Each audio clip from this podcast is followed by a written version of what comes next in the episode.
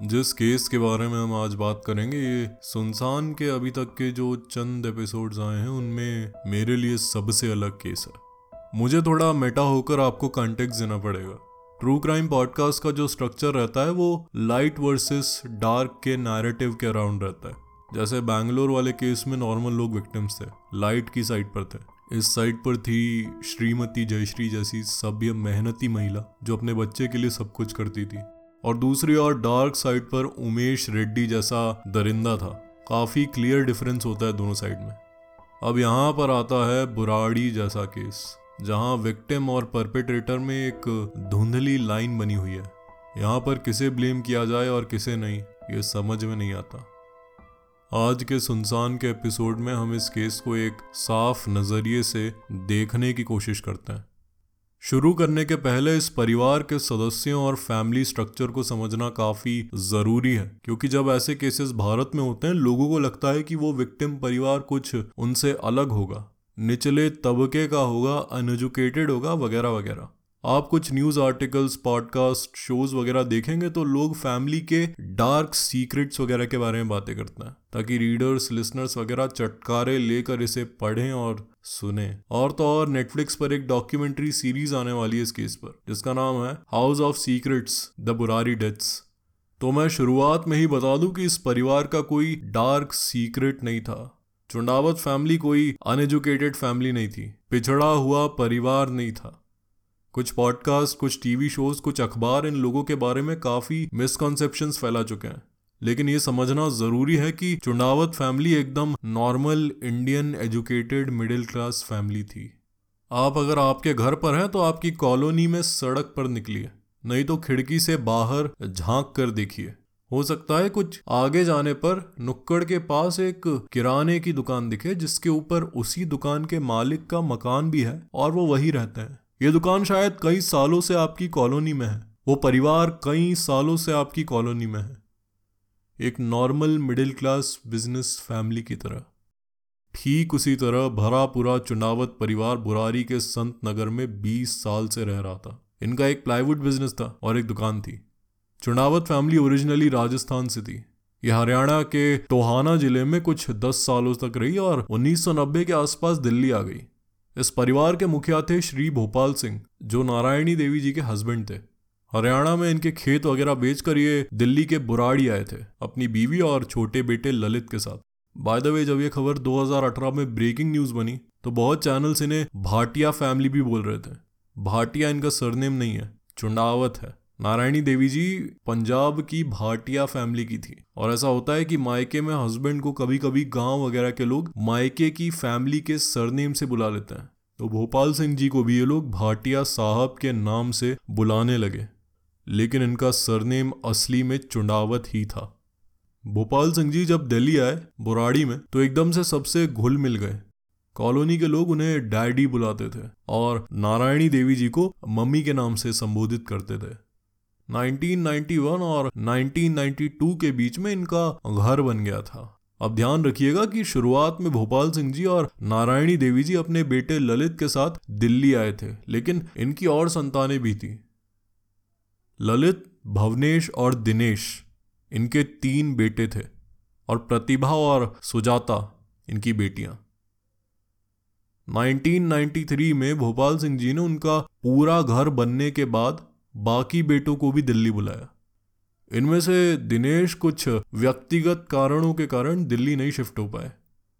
लेकिन भवनेश, उनकी बीवी सविता और उनकी बेटी नीतू दिल्ली आ गए। भोपाल सिंह जी की बेटी प्रतिभा भी कुछ सालों बाद दिल्ली आ गई अपनी बेटी प्रियंका के साथ, क्योंकि उनके हस्बैंड का देहांत हो गया था और उन्हें ससुराल वाले काफ़ी सताते थे। ये परिवार जॉइंट फैमिली की तरह खुशहाल रहने लगा। जो छोटे बेटे ललित थे, उन्होंने भी 2002 में शादी कर ली, टीना के साथ। इसी समय के आसपास ललित ने अपनी प्लाईवुड की दुकान भी खोल ली। ये जो ललित है, इनका व्यक्तित्व समझना काफ़ी ज़रूरी है। जो लोग ललित के पुराने दोस्त हैं, वो बताते हैं कि ललित काफ़ी जॉली किस्म के इंसान थे और साथ ही साथ डिसिप्लिन भी थे। एक आदर्श व्यक्तित्व था उनका। ये व्यक्तित्व बदल गया 2004 में। 2004 में एक घटना हुई जो मेरे हिसाब से 2018 की घटना का बिगुल था।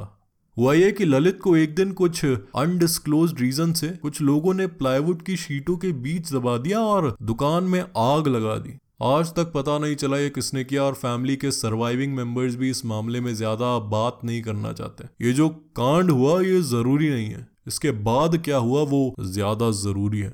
अपेरेंटली ललित ने इस घटना के बाद अपनी आवाज़ खो दी। उन्होंने बोलना बंद कर दिया। वो मौन हो गए, बिल्कुल शांत हो गए। इस परिवार को अगला बड़ा झटका लगा फरवरी 2007 में, जब भोपाल सिंह जी का निधन हो गया। उन्हें कुछ सांस की बीमारी थी। पूरा घर पूरा घर छोड़िए, पूरा मोहल्ला शोकाकुल था। परिवार टूट सा गया था। किसी तरह से उस परिवार ने उनके मुखिया का क्रियाक्रम करना शुरू किया। इस क्रियाक्रम में गरुड़ पुराण पढ़ी जाती है घर में, दस दिनों तक। उसमें से एक दिन ललित और बाकी परिवार भी गरुड़ पुराण का पाठ उनके पंडित से सुन रहे थे।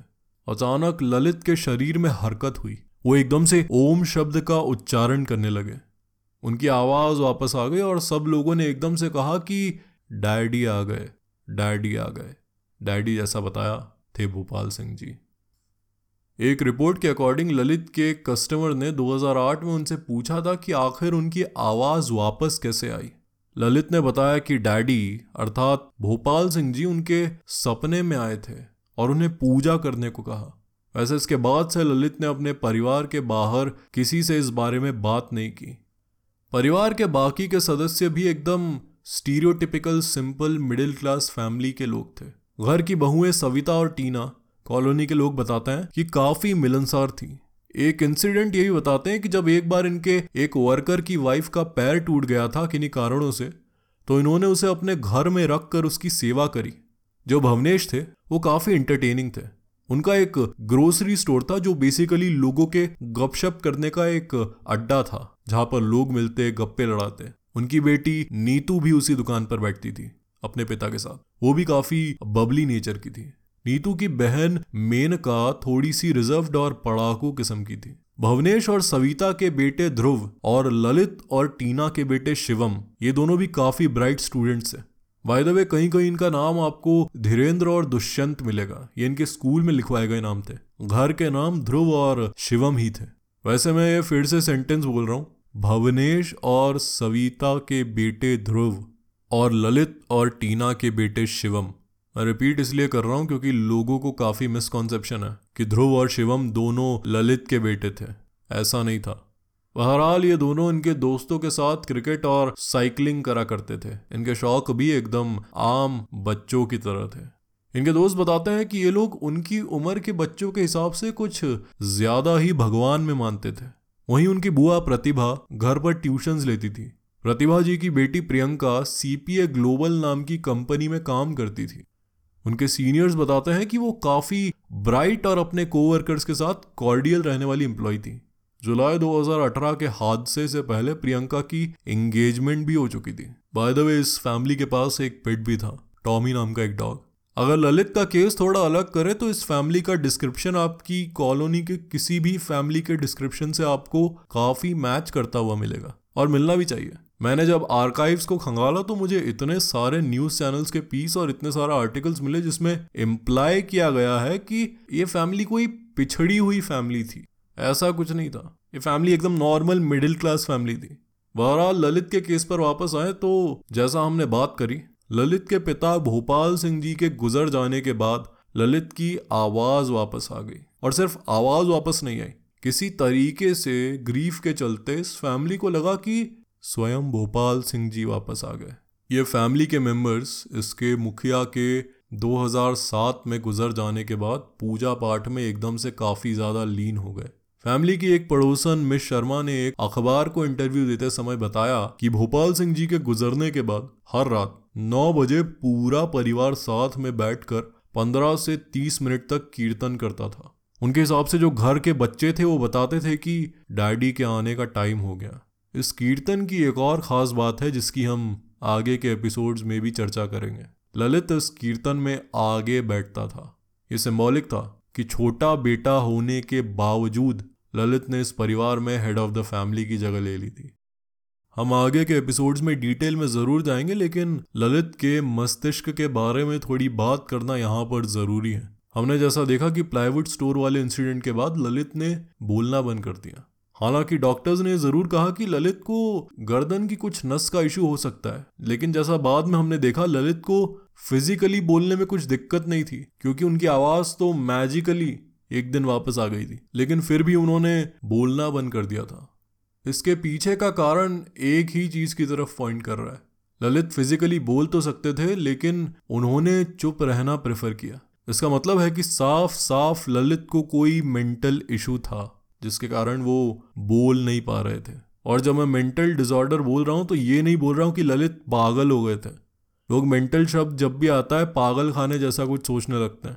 ऐसा कुछ नहीं था। ललित को अपेरेंटली कुछ एनजाइटी डिसऑर्डर था। अगर आप इसे सर्च करेंगे तो आपको सिलेक्टिव म्यूटिज्म नाम का एक डिसऑर्डर मिलेगा। शायद ललित को वैसा कुछ ही था। ध्यान रखिए कि ये एक स्पेक्यूलेशन है। ललित किसी चीज़ से डायग्नोज नहीं हुए थे, क्योंकि ऑब्वियसली इंडिया में मेंटल हेल्थ कौन समझता है? लेकिन ये एक रीजनेबल एक्सप्लेनेशन है। तो जब ललित को ये हुआ, वो कुछ साल अकेले ही जूझते रहे। लेकिन जैसा ही भोपाल सिंह जी गए, ललित के ग्रीफ ने उसे एक ट्रिगर पॉइंट दे दिया। एक इंसान जिसे ऑलरेडी एक मेंटल डिसऑर्डर है, उसके लिए ग्रीफ एक बड़ा ट्रिगर पॉइंट है। ललित ने इस चीज़ को अलग ढंग से लिया। और मेरे हिसाब से ये ग्रीफ ने उनके एक दबे हुए डिसऑर्डर को एक फुल फ्लेजेड साइकोटिक डिसऑर्डर में कन्वर्ट कर दिया। इसमें ललित को लगने लगा कि उनके अंदर भोपाल सिंह जी आ गए हैं। भोपाल सिंह जी के जाने के बाद ललित अकेले ग्रीफ में नहीं थे।